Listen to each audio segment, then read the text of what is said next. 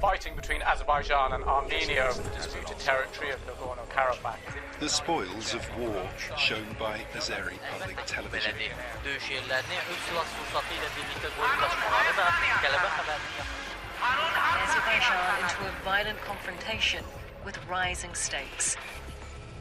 Hello, I'm Richard Gizbert, and you're watching The Listening Post, working from home.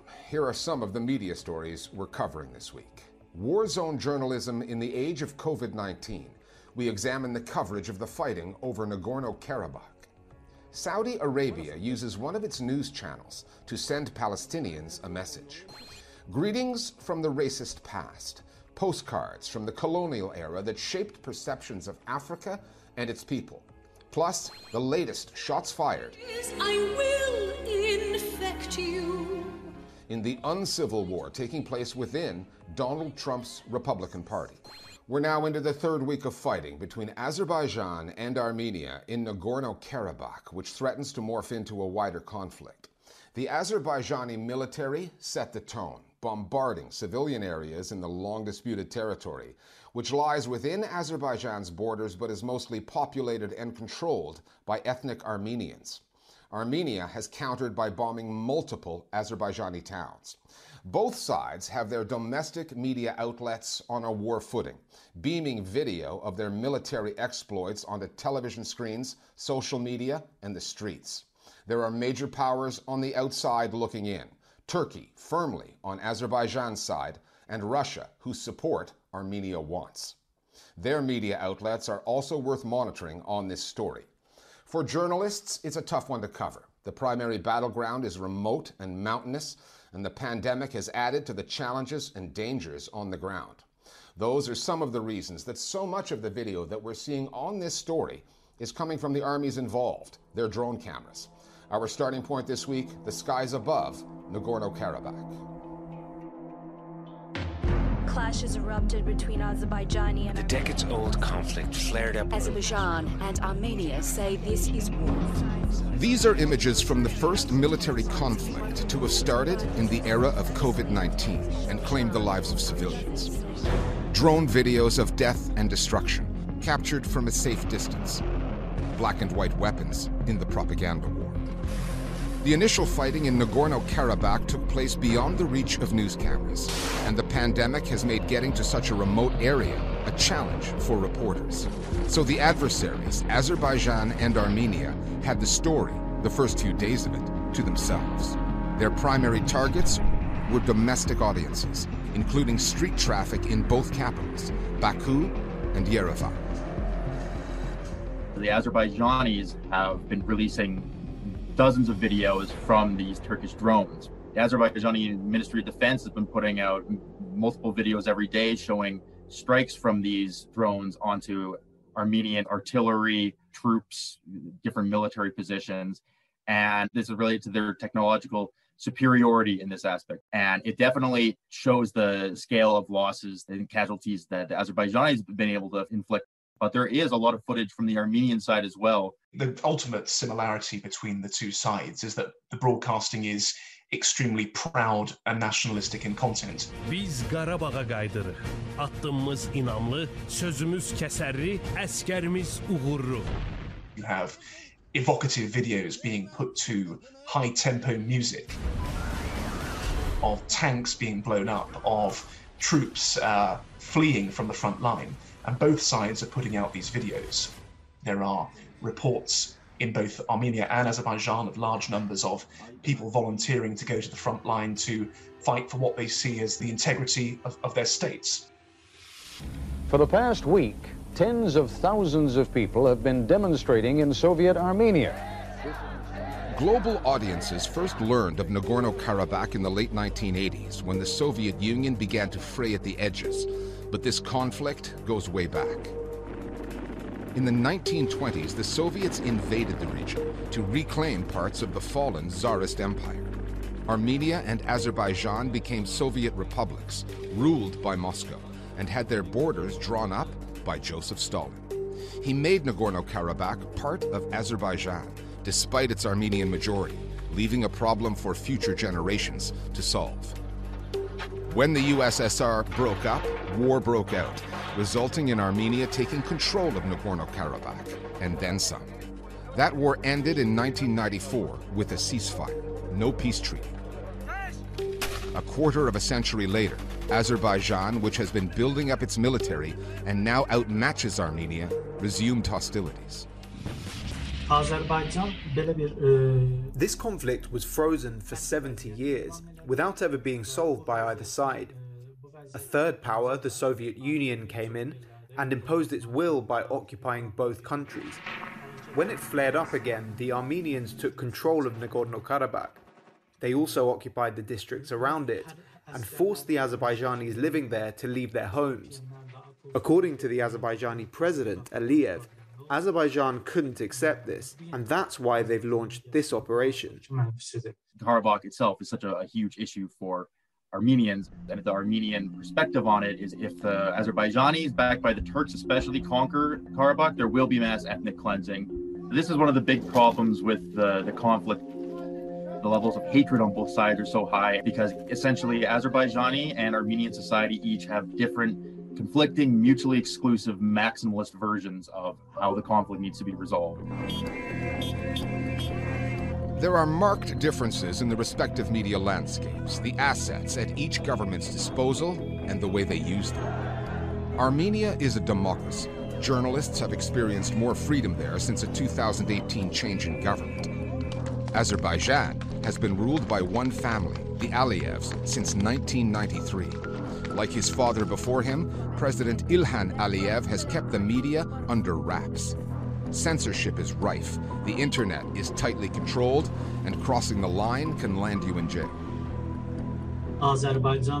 Even before Azerbaijan declared war, there were announcements saying things like, don't go online and write about sensitive things. The Ministry of Communications has imposed restrictions on the internet, so local journalists have trouble reporting the latest news to foreign media. They use VPNs, but those are not fully secure, so communicating with the outside world remains a real problem for Azerbaijani media. From the Armenian side, the media coverage is pretty similar to the government we have. So, so far we have been free, we had no censorship or whatever in any sort. The government of Armenia and the government of the Republic of Nagorno-Karabakh helped us also to provide permissions uh, to show us where to go and give us as much as information possible. So we Armenian local media were lucky enough to have enough information to cover the issue and the conflict and the war entirely.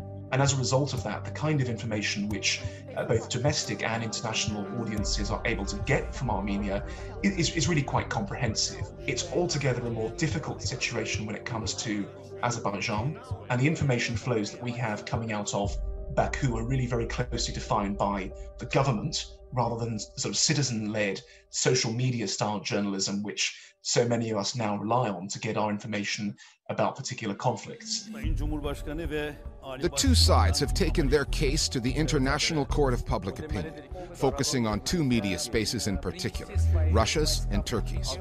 Baku's Turkic ties to Ankara are evident in the Turkish media's portrayal of Armenia as the aggressor in this conflict, despite the fact that Azerbaijan was the first to bomb civilian areas. Azerbaycan işgal altındaki topraklarını geri alıyor, Ermenistansa sivillere saldırmayı sürdürüyor.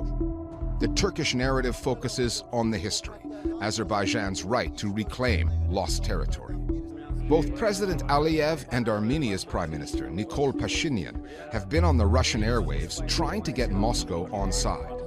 Joseph Stalin may have created the borders that inflamed this conflict, but Vladimir Putin is clearly reluctant to take a side, at least publicly, which has led to some unusual terminology being used to describe the Russian media's handling of a geopolitical story unfolding on their doorstep. Words like fair, balanced.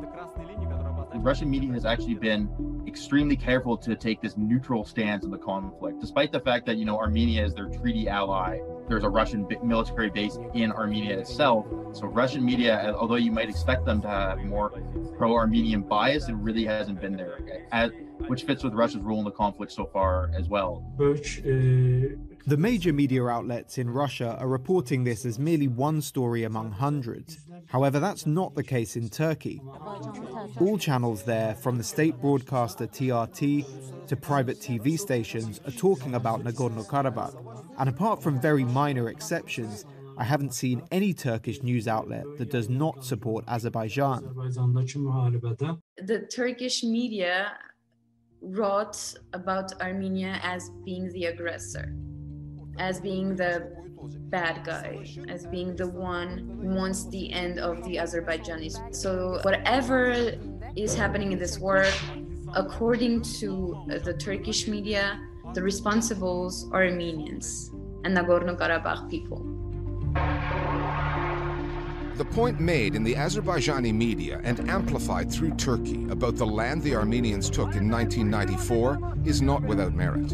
More than half a million Azerbaijanis were forced out of Nagorno Karabakh. Now, Armenian civilians are paying the price. Tens of thousands have already been displaced.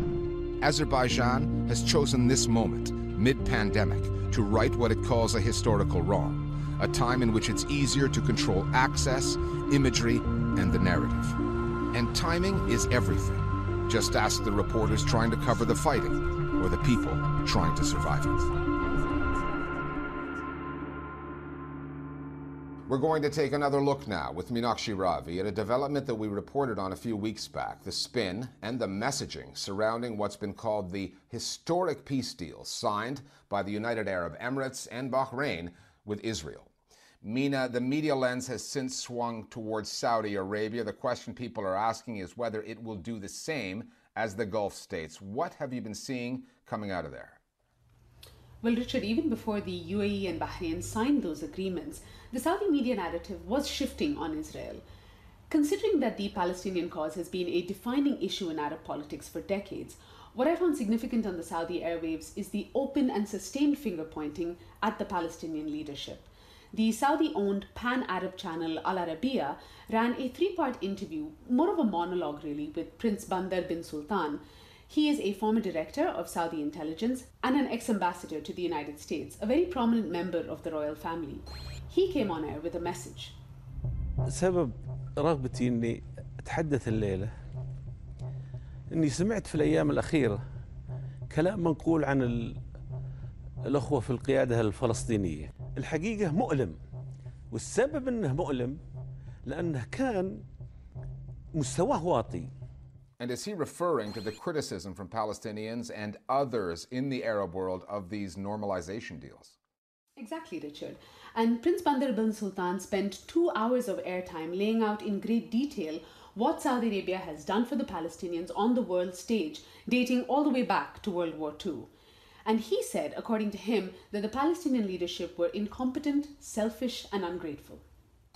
يطلبون النصيحة والمساعدة نعطيهم المساعدة بدون شروط ونعطيهم النصيحة ثم يفشلون يرجعون لنا ونأيدهم وحنا نعرف انهم مخطئين Many Palestinians would likely agree with Prince Bandar bin Sultan's characterization of their leadership. He was, however, at pains to make a difference between the Palestinian people and their leadership. He said, however, that the Palestinian leadership had lost all goodwill and it was time for Saudi Arabia to look out for itself. A very clear hint towards possible uh, normalization. But as you said, Mina, this is the ex ambassador to the U.S. He no longer holds a formal position. So, how do we know that this is Saudi policy that we're hearing from him and not just the opinion of a single member of the family? Well, because of the optics, and because members of the Saudi royal family tend not to speak out of line, certainly not for two hours on the air on a channel owned by them that broadcasts to the Arab world. There was one more thing we spotted. Throughout this interview, in the same frame, was a portrait of the first king of Saudi Arabia, Abdulaziz. The Palestinian cause was a seminal issue for him. So you could see a bit of stagecraft along with the statecraft on Al Arabiya. Okay, thanks, Mina. In the late 19th century, there was a form of mass media, a visual one, that predated television by about 50 years. Any guesses as to what that medium was? Postcards. Postcards were a European media phenomenon. The photos let people see the world without leaving their home. And like many modern forms of media, they were visual, cheap, and relatively easy to distribute. But it was the era of colonialism, and postcards were also a means of asserting racial superiority. Photographers were sent with colonizers to take pictures of what they saw, sometimes of what they wanted to see. From the most mundane aspects of life to some disturbing images of colonial brutality. The European powers went home long ago, but the stereotypes in those images continue to shape perceptions of Africa today. The Listening Post's Tariq Nafi now on the legacy of postcards from days gone by.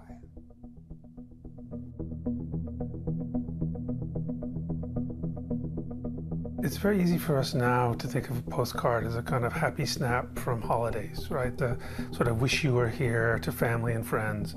But they were in their own day a new media craze. They were produced specifically to construct uh, a particular image of Africa and Africans. The scramble for Africa, you know, occurred 1884-ish, where European powers basically carved up different uh, parts of Africa to colonize part of that process was to somehow justify colonization, why uh, one nation would take over another nation. They sent missionaries, they sent politicians, and they sent photographers. The people with the cameras um, get to dictate how we see, who we think we're seeing, what we think we're seeing. And so I think that's part of what makes those images so dangerous. They are images that show Europe's civilizing mission as the men behind it wanted it to be seen. The monuments of empire, courthouses, churches, ports, and train stations. And the locals, those in need of civilizing.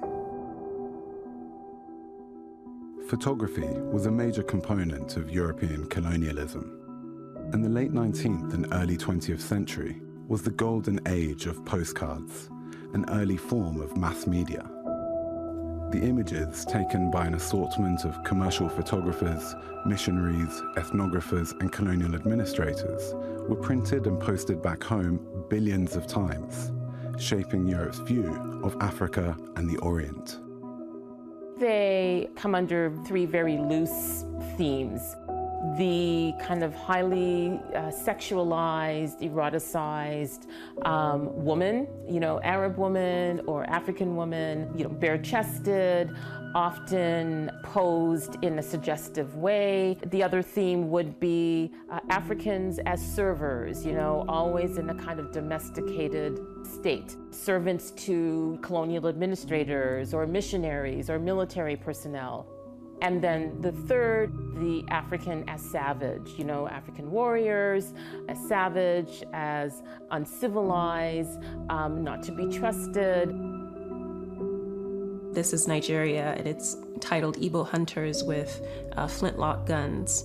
Um, and this was a very common type, showing sort of the barbarity or the savagery of, of Africans, and particularly as hunters. And so this particular image is basically just showing them in their everyday clothing. And you can see that it's actually been staged to some extent because you have two individuals on either side who are kneeling and sort of looking directly at the camera. So there's a, an understanding of cooperation and collaboration in creating this image.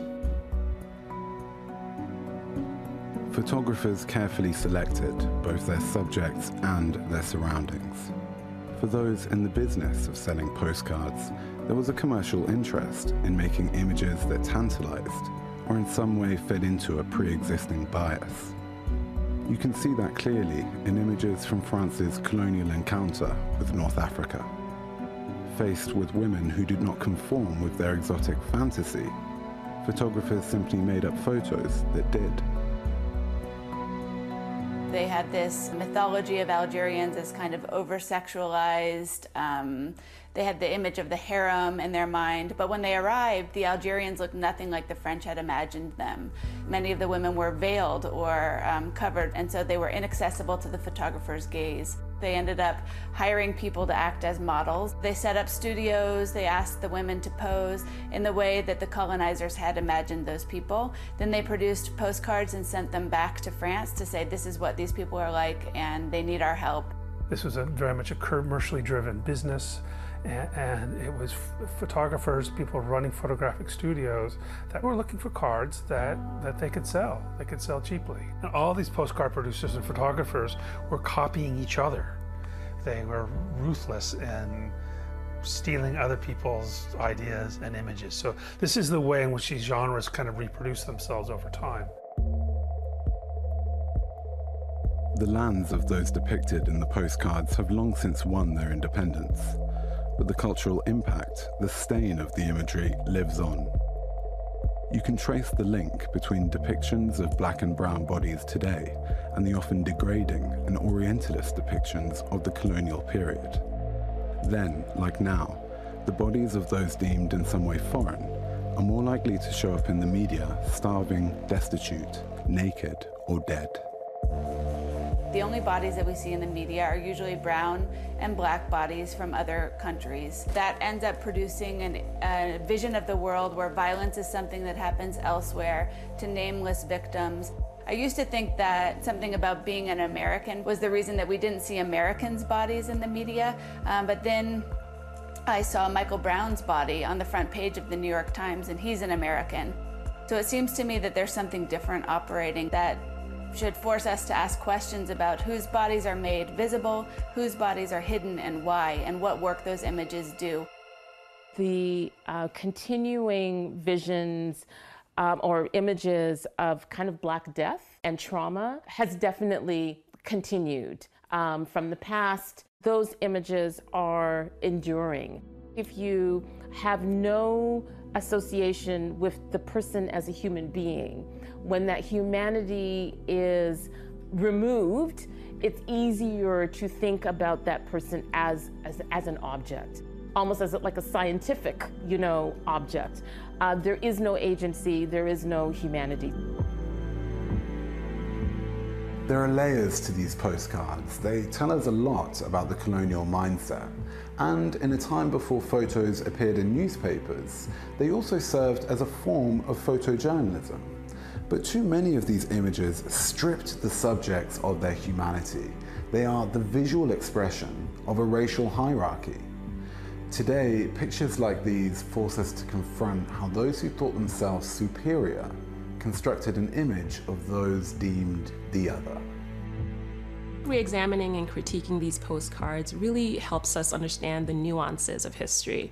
The postcards themselves moved through so many different facets of life at the time, whether it's the post office or through colonial offices right, through the hands of you know everyday citizens. These were artifacts that really made it into every niche of life. And so we really should understand them as artifacts of our histories, tangible objects that have come through history with us. People have talked a lot about how Photoshop or video manipulation has introduced the possibility that images can be doctored or falsified, but what these colonial photographs show is that they've always been doctored and falsified. They've always been put to political use. And it's our job to become viewers who are more critical and better able to see what they actually show, which is the violence of the colonial vision to become viewers capable of looking past the margins and uh, rescuing the information that, that is there that we are trained not to look at.